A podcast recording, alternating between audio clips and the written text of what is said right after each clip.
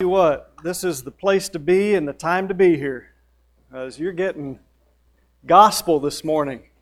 Every song was chosen specifically around this sermon this morning. Thank you, Keith. And uh, you'll see that played out, I think, as we go through the uh, morning. And uh, the words which were spoken at the table, prayers, just always appreciated. I always like to call your attention to that. Um, and, and help you to realize that you're hearing the message of God, not just during this time when the preacher's up front, but all throughout. Our members uh, do a tremendous job of sharing the gospel. Men and women, apart from this place, uh, sharing with their neighbors and friends. I see so many of them here today. Uh, you're unashamed of the gospel. Amen for that. Good, good job. Good for you. You're unashamed of the gospel, and people want to hear something true, something to hold on to. We need an anchor in a time of storm. It's pretty stormy the world over right now. It gets that way in our own country. And you're watching the news and you're just thinking, my, oh my, people need something to anchor to. And you know what that is. And when you portray that in your life and you share that in your conversations, there will be people respond to it. In this great nation full of good people, there will be people respond to it, so keep that up. You know, uh, in this great nation of ours, there are a lot of men and women who like to flex their muscles as well.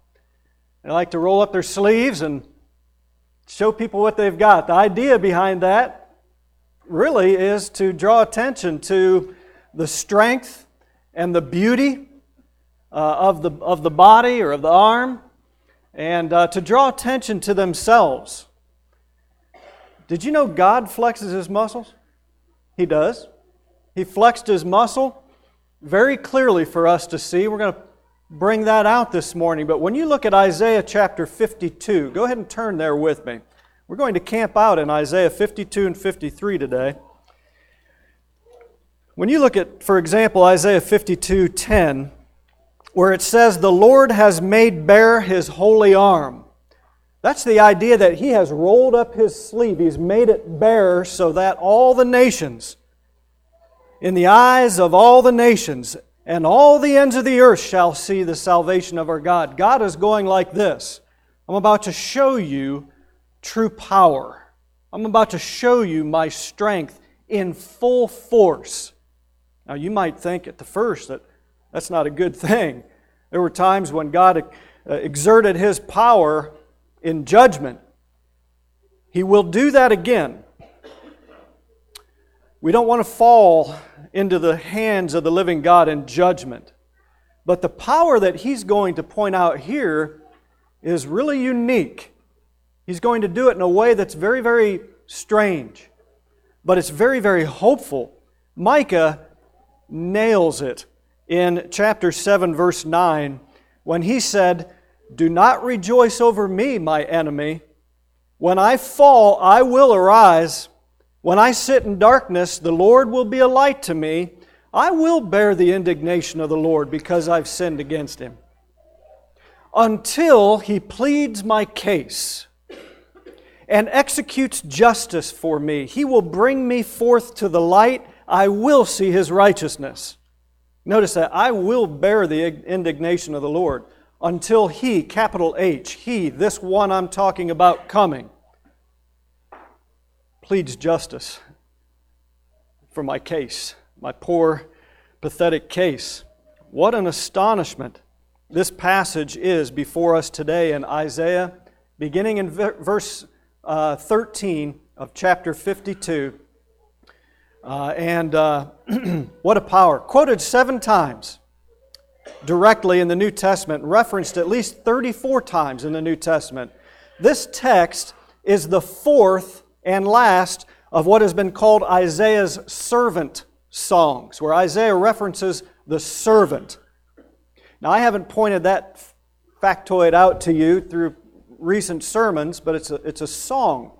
There are five stanzas with three verses each, beginning in chapter fifty-two, verse thirteen, and then fourteen and fifteen. Three, and then in chapter fifty-three, there's twelve verses, so there's your other four breaks of three verses each.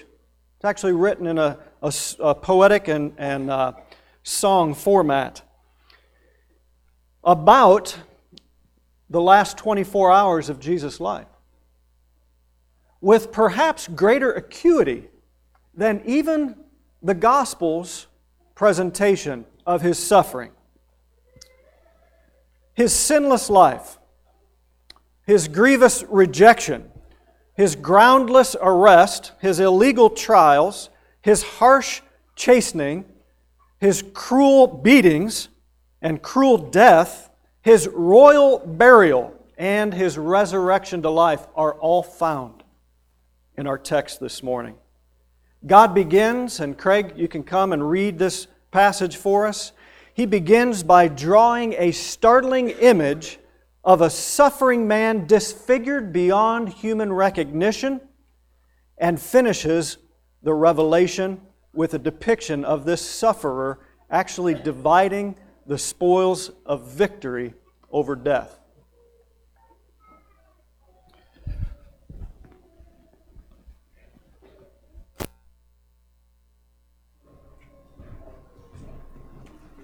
Okay, I'm going to begin in Isaiah fifty-two, chapter or fifty-two, verse thirteen through uh, chapter fifty-three, verse twelve. Behold, my servant will prosper; he will be high and lifted up and greatly exalted. Just as many were astonished at you, my people, so his appearance was marred more than any man, and his form more than the sons of men. Thus he will sprinkle my nations. Kings will shut their mouths on account of him, for what had not been told them they will see, and what they had not heard they will understand. Who has believed our message, and to whom has the arm of the Lord been revealed? For he grew up before him like a tender shoot, and like a shoot out of parched ground. He had no No stately form or majesty that we should look upon him, nor appearance that we should be attracted to him. He was despised and forsaken of men, a man of sorrows and acquainted with grief, and like one from whom men hide their face. He was despised, and we did not esteem him. Surely our griefs he himself bore, and our sorrows he carried, yet we ourselves esteemed him stricken, smitten of God, and afflicted. But he was pierced through for our transgressions, he was crushed for our iniquities. The chastening for our well-being fell upon him, and by his scourging we are healed. All of us like sheep have gone astray. Each of us has turned to his own way, but the Lord has caused the iniquity of us all to fall on him. He ha- he was oppressed and he was afflicted, yet he did not open his mouth. Like a lamb that is led to slaughter, and like a sheep that is silent before its shearers, so he did not open his mouth. By oppression and judgment he was taken away, and as for his generation, who considered that he was cut off out of the land of the living for the transgressions of my people, to whom the stroke was due, his grave was assigned with wicked men, yet he was with a rich man in his death, because he had done no violence, nor was there any deceit in his mouth.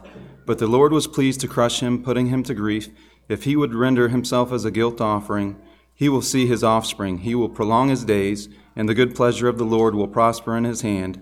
As a result of the anguish of his soul, he will see it and be satisfied. By his knowledge, the righteous one, my servant, will justify the many, at, as he will bear the iniquities. Therefore I will allot him a portion with the great, and he will divide the booty with the strong, because he poured out himself to death and was numbered with the transgressors. Yet he himself bore the sin of many and interceded for the transgressors. Be astonished. Be astonished that seven hundred fifty years before Jesus Christ was born to men, that this was written in such detail. Critics say it couldn't have been about Jesus.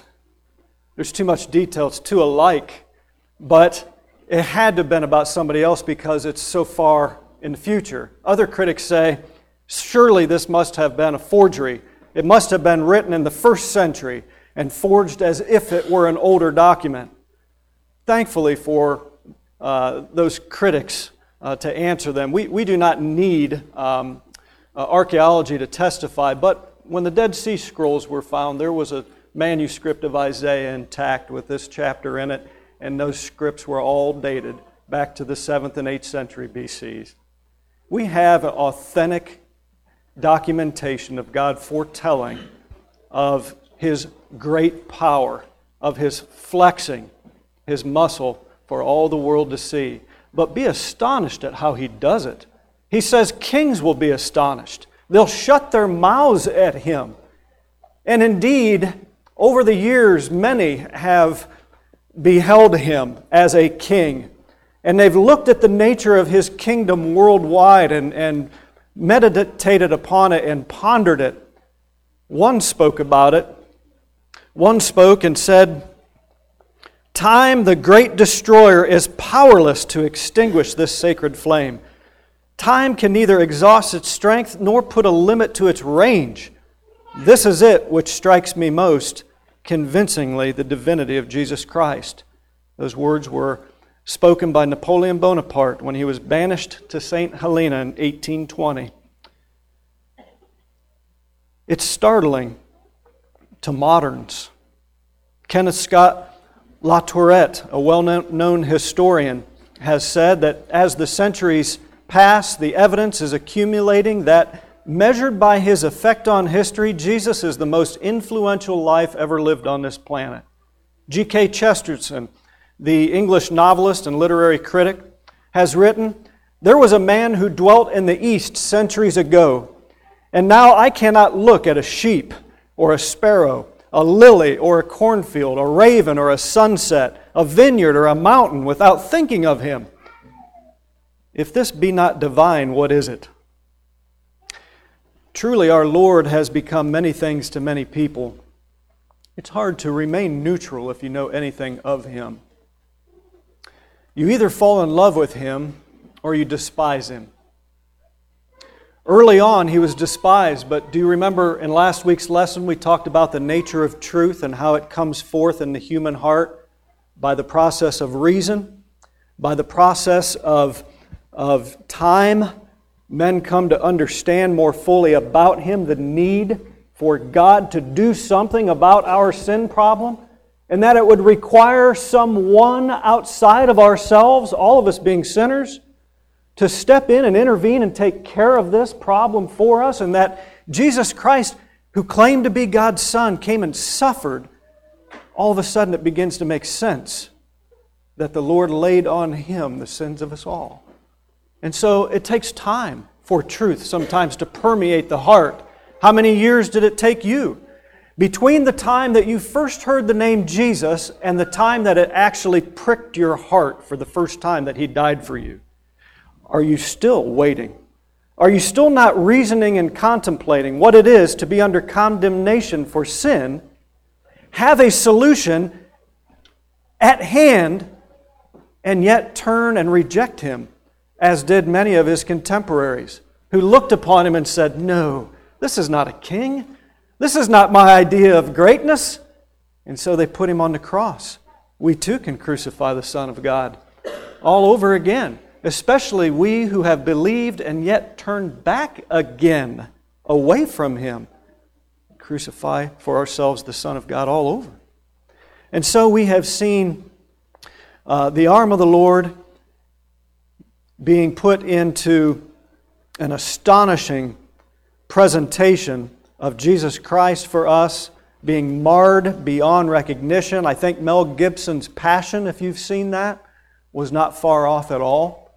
It was more grotesque than any of his Hollywood predecessors, and yet perhaps it still didn't fully portray what Jesus went through. Who knows?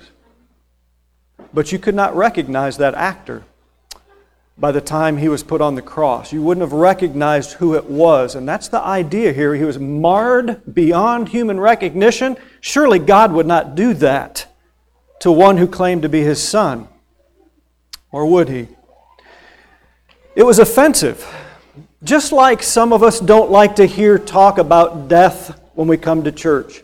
We would much rather talk about abundant life. We'd rather talk about the resurrection from the dead and going to heaven.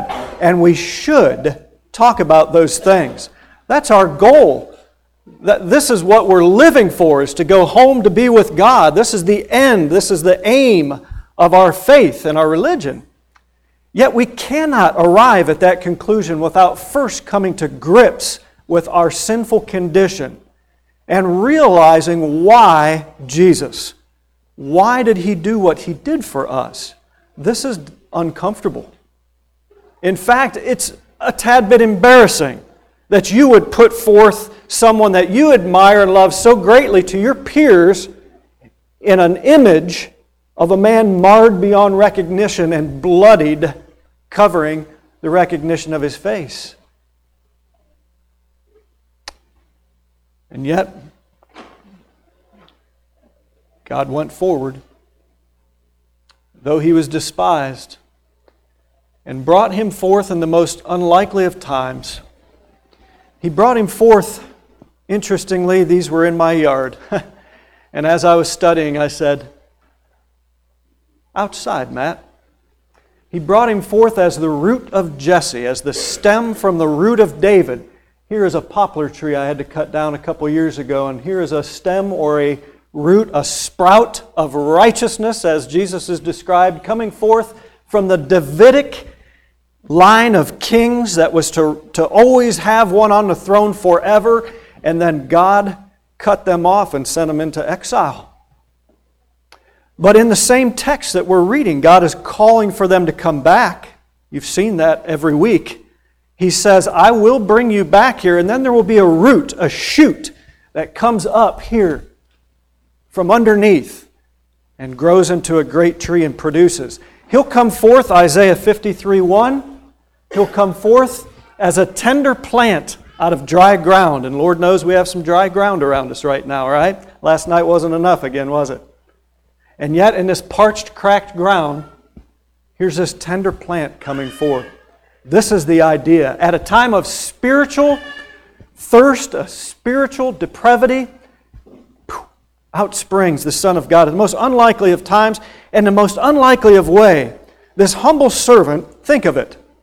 He had no place to call home once he left the home. He had no place to call home. He had no formal career to advance himself by his choosing, in the sense that he did not develop his carpentry so that he might show forth all of his skills and labors to men to advance and climb up a ladder and to become someone rich or great in the community. He did not pursue that formal career. He, he had no bulletproof mode of transportation, as uh, the Pope, for example, today does. He walked among the people fearlessly. Now, to the Pope's credit, by the way, he hasn't been using the Pope mobile.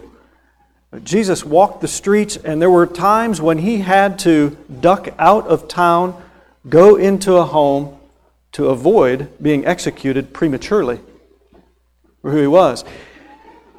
He had no press secretary to screen his comments, apologize for them, or to uh, spin them, or to say, I could have said it a little bit better.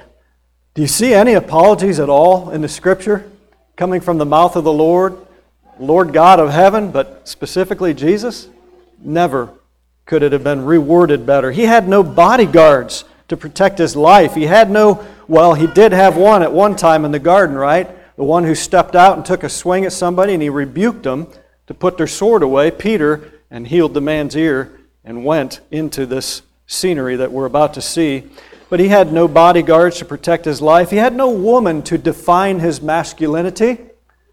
For one to be able to say, there, there, Jesus is, is like us, or there, Jesus has a beautiful woman to kind of define how powerful or masculine he is, as the kings would do. He had no notoriety in his family name. Who knew Joseph and Mary? He had no formal education to give credence to his statements. T H D, right? P H D, M Div, Master of Divinity, nothing like this. He scored a big zero on the scale of men. He could have at least been handsome. And Isaiah said, nah, there was nothing about him that you'd be attracted to him. So that when he spoke, the words that he spoke were the only thing that you could concentrate on. And let them sink down deep, and let that truth begin to turn the heart and mind. He was despised and rejected by men, all right. his own didn't receive him. But the suffering which is detestable to men is that which actually establishes his credibility. Truth seekers find in him the ultimate display of God's wisdom and power, and certainly the flexing of the arm. To those who understand God's purpose, to those who seek enough information, to those who prayerfully pursue God, his suffering becomes not despicable, but a thing of beauty. His suffering was vicarious. That means he stood in our place. Him for us. Make that more personal. Him for me. He stood in my place. What do you mean by that? Well, this is the heart of the gospel. This is the good news, actually. This is, this is really the defining moment. That Jesus took our place in judgment for our rebellion and perversion of God's will. He took our place in judgment, on death row, if you will. Every one of us is guilty of sin. Or if you are yet very young, you will become guilty of sin. You'll become aware. You'll become accountable. And you'll understand that there are things that you do that are wrong, or things that you don't do that you ought to do, that you'll soon come into conflict with God. God will become uncomfortable with you. There'll be a confrontation. It must be this way. It must be this way. I constantly encourage people who are wrestling and struggling with the Scriptures to go ahead and wrestle and struggle with the Scriptures. I'll help you in any way I can, but this is not abnormal. For centuries, men have been reading the truth of God's will, and it brings them into conflict. This is okay. It's good. It must take place. You must go through your own suffering before you can come out with joy and glory. The justice of God demands a consequence for trespasses. Justice, as I've said over and over again, is when a crime is met with the proper punishment for the crime. When one rejects God and turns God's face away from him, as Isaiah will say in chapter fifty-nine, by his own sins, he turns God away. The consequence of that is you're turning away the one who can give you life eternally and the one who dest- can destroy your soul and your body in hell. The consequence then of sin is death. It's, it's departure, it's absence from God eternally. There is a consequence to sin then that falls upon each one of us that brings about our death. The Hebrew letter says in chapter two, verse one, every transgression and disobedience has a just reward. Every single sin ever committed by any of us has a just reward. That means a, a reward, a consequence that is meet for the rejection of God.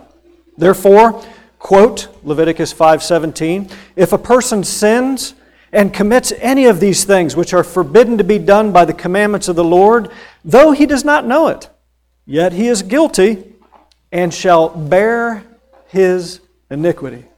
Even if you don't know it, you will be considered in sin. You'll be considered guilty before God. Ignorance is not bliss then, is it?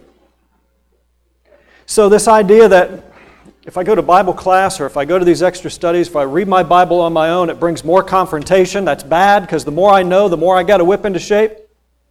You better read it. You better read it close. And you better seek to please your God who loves you. And you're missing the point besides. You're missing the beauty of the relationship besides, which this truth draws you close to your Creator, the Creator of the universe, who loves you, made you, and wants you to come home. You're missing that point. But the idea that if I don't know things, maybe I won't be held accountable for them, you chuck that out the door right here in Leviticus five seventeen. We become guilty when we transgress God's laws, whether we know it or whether we don't. But do not despair. Even though God does not brush sin under the rug. He does not stuff it in a closet and shut the door like I clean the house. It has to be confronted and dealt with. There's always a consequence. Christ will bear your sin. He wants you to accept what He's about to do. Jesus, in this passage, verses four through six, has borne, that is, to lift up, to carry, our griefs, that is, our illnesses, our sin sickness, if you will. He is lifted up to carry our sin sickness and carried, that is, a heavy load. This heavy load that He's carrying, He's carrying it to take away our pain, our sorrows. This is the great deception, that sin is pleasurable and rewarding. The Bible says sin's pleasurable. We've all done things wrong and laughed and had a good time doing it, I suppose. Maybe I'll speak for myself on that. But maybe there's been times in your life where you, you did something, you just didn't think it was a big deal. It was just all right this time. The deception is that it's all right. It's not all right. There, there is a reward for it, but it's not a reward of, of righteousness. It's not a reward of life. So He takes away not only the guilt of our sins, but He'll carry the sorrows that come from our sinfulness, that we, that we carry about in our body, that we carry about in our minds. I talked on the telephone with someone this week, not in this congregation. I don't like to use examples from our congregation like this before you. Someone else that I know who said for ten years he's been keeping himself, uh, keeping something a secret from his wife, and he can't bear it anymore. Well, it's pretty heavy. He'd rather come clean. This person would rather come clean. That is the heaviness. That is the weight of the sin. How many criminals have finally come forward to confess? A lot of these cold case files, which once were, have been resolved when people walk through the doors of the law enforcement agency and says, I have something to say about this. They can't contain the guilt without some form of release. And when we sin against God, we carry this weight. We might think it feels fun, it feels good. Young people in particular think, well, it sure feels good to do these things. I like some of the results I get. But if they know it's wrong, they're going to be more and more miserable until they come to that time where they say, I have to turn to the Lord. And we've had that happen amongst us too recently. And so, He lifted up this painful burden of sin and carried it straight to the cross. And as Peter said in First Peter two twenty-four, He bore our sins in His own body on the tree. It's the greatest gift that heaven could offer. From beginning to end, the Bible is not about just being happy. It's about resolving our greatest conflict, our greatest problem, and that is that we sin and we stand condemned before God. This is what the Bible is interested in. The spirit of a man, the soul of a man. This is the greatest gift that can be offered. The wages of sin is death, Paul said in Romans six twenty-three, but the gift of God, the free gift of God, is eternal life through Jesus Christ our Lord. He had no sins of His own, and Scripture, listen carefully, Scripture is very careful to record the sinlessness of Jesus through death. When He took our sins upon Himself, He did not become a sinner. He became a sin bearer. He carried them to the cross, took the wrath of God upon Himself in our place. It was important that He be perfect, or else He Himself would be found to be a sinner in the flesh and in need of a Savior. Praise God for His strength. And that though He suffered being tempted, He did not fall to the devil's ploys. He wasn't suffering for His own transgressions here, but for the sins of others. There's another word used to describe the forgiveness that God affords through Christ, and it's atonement. We sang of atonement in one of the songs this morning. It means a covering over, a pacification, a pacifying. Whenever a man sins, he bears the guilt of his sins. Ezekiel will say, and we'll see in chapter eighteen, verse four, the soul who sins shall die. What is this you're saying that, that the uh, children are receiving this punishment in exile because of the sins of the father? The soul who sins shall die, spiritually speaking. You worry about yourself. You worry about yourself. Don't say, well, our father sinned, got us in all this trouble. If you are righteous, God will reward you for your righteousness. If you are a sinner, God will reward you for your sinfulness. And so, this atonement means that God is willing to cover over your sins, to forgive them, to remove them, to put them away, to remit them. And atonement means to throw a covering over. But remember this, and this is one of those things where I'd say, if you remember one thing today, remember this. Whenever you are forgiven of just one sin, somebody else has to bear it. There are no sins swept under the rug and forgotten about. Every sin is dealt with. In the old covenant, they were put upon an animal who, to make atonement for the people, was slaughtered by the sinner, by the offerer, was slaughtered outside the tabernacle door before the presence of the priests. And the priests would take the blood into the holy place and sprinkle it around the altar of burnt offering, and in some cases around the altar of incense, but it would be taken into the holy place.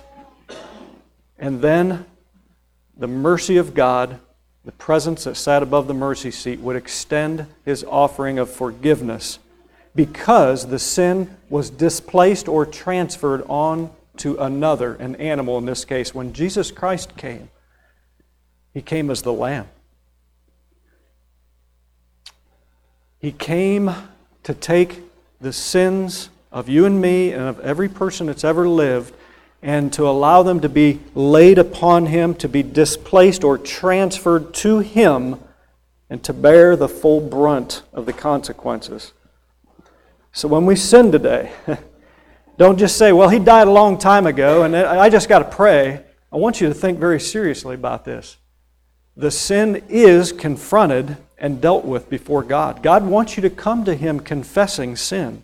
He wants you to come to Him penitent, to turn from that sin, because His Son died to take that sin upon Himself, even to this very day and hour, and to pay that penalty for Him. So you often have heard it said, I'm sure, that we put Him on the cross, and that in a very real sense is true. He poured Himself out unto death for us, and His own blood He offered. Now think of this with me. When Christ died and His blood was spilt, it was offered up to God on the heavenly mercy seat, and it was accepted by God through His priestly offering of Himself, the perfect sacrifice, so that God could forgive our sins. I was in Subway this week, and uh, I met a young lady who graduated with Taylor. She knew Taylor. They had had a few conversations in school, actually, but she went off to college in North New York, and um, uh, she got away from her desire to pursue God. She actually quit school to come back and to quote-unquote find herself, but in a good way. She knew that it wasn't good for her to be there. And she was working, and we were talking. I was having a Bible study with someone, and she came over at an opportune time and asked what we were studying. I said, Isaiah fifty-three.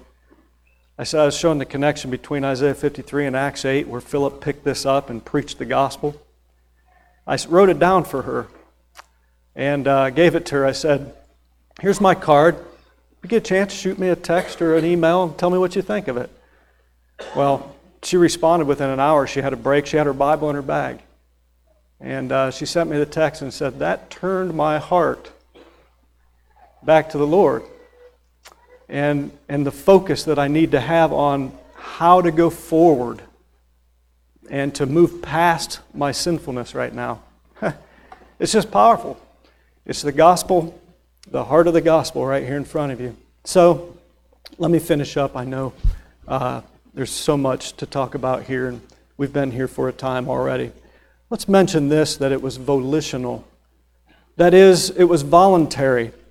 Jesus went willingly. God intended this from before the foundation of the world, and He did it by allowing the hatred of men toward His Son to be carried out with cruelty toward Him. Man struck Jesus down, but Jesus allowed it. They murdered Him, and He laid His life down at the same time. Because He could have called ten thousand angels, right, Keith? To destroy the world and set Him free, but He didn't.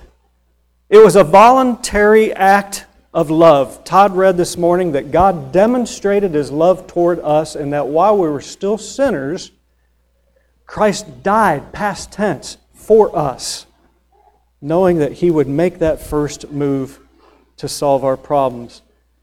He would have bared man's sin upon His own shoulders. God did this, man did this, and Jesus did this, all each in His own way. And He humbled Himself and went to the cross for us. So much more that could be said about each point. But finally, in chapter fifty-three, the last three verses, it was acceptable to God. It pleased the Lord to bruise Him. Really? When I say something pleases me, that means I, I take some joy in it, I find some pleasure in it. Well, that's partly right. God was glorified in this.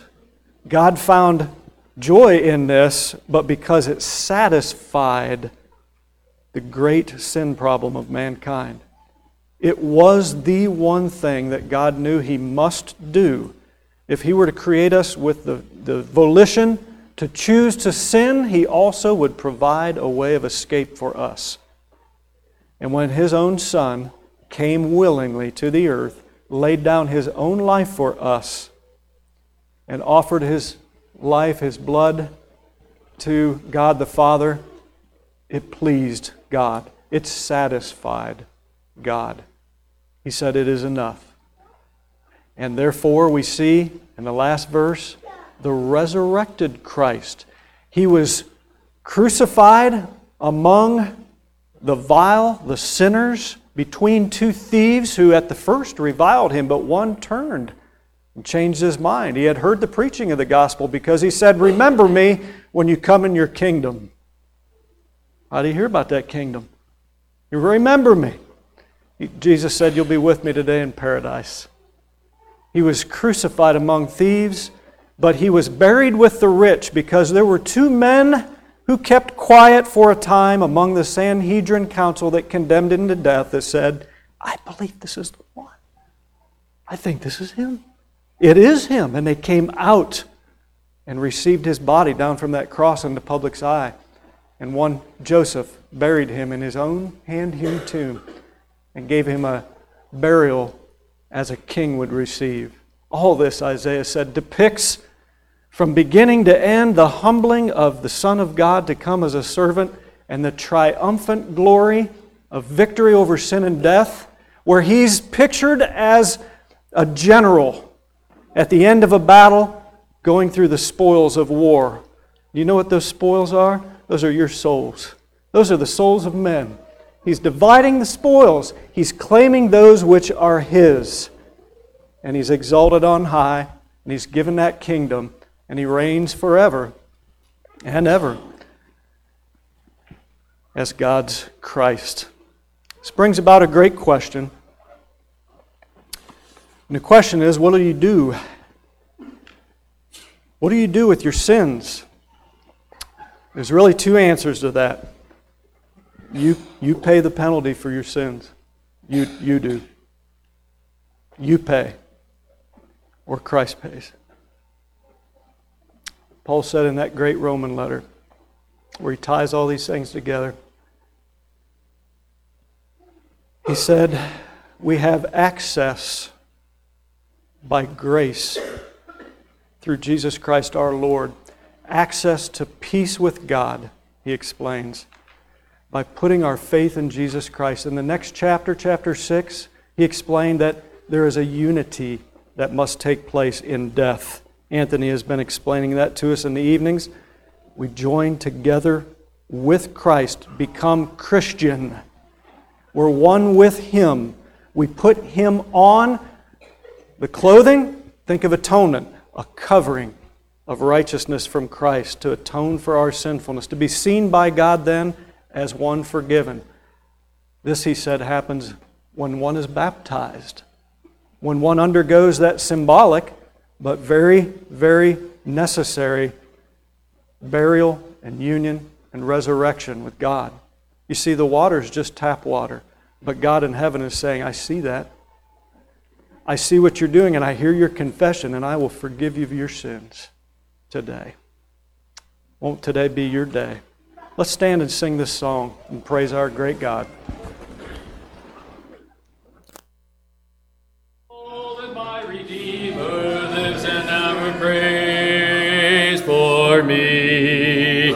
I know eternal life He gives. From sin and sorrow free. I know, I know that my Redeemer lives. I know, I know eternal life He gives. I know, I know my, my Redeemer lives. He wills that I should wholly in word and thought, indeed, then I His holy face may see when from this earth life free. I know, I know that my Redeemer lives. I know, I know eternal life He gives. I know, I know that my Redeemer lives. I know that over yonder stands a place prepared for me. A home, a house not made with hands, most wonderful to see. I know, I know that my Redeemer lives. I know, I know that life He gives. I know, I know that my Redeemer lives. Just please be seated.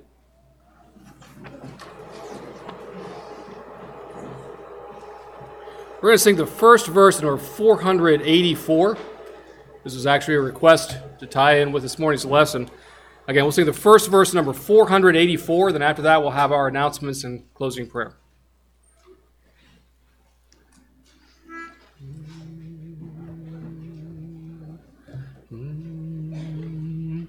O sacred head now wounded with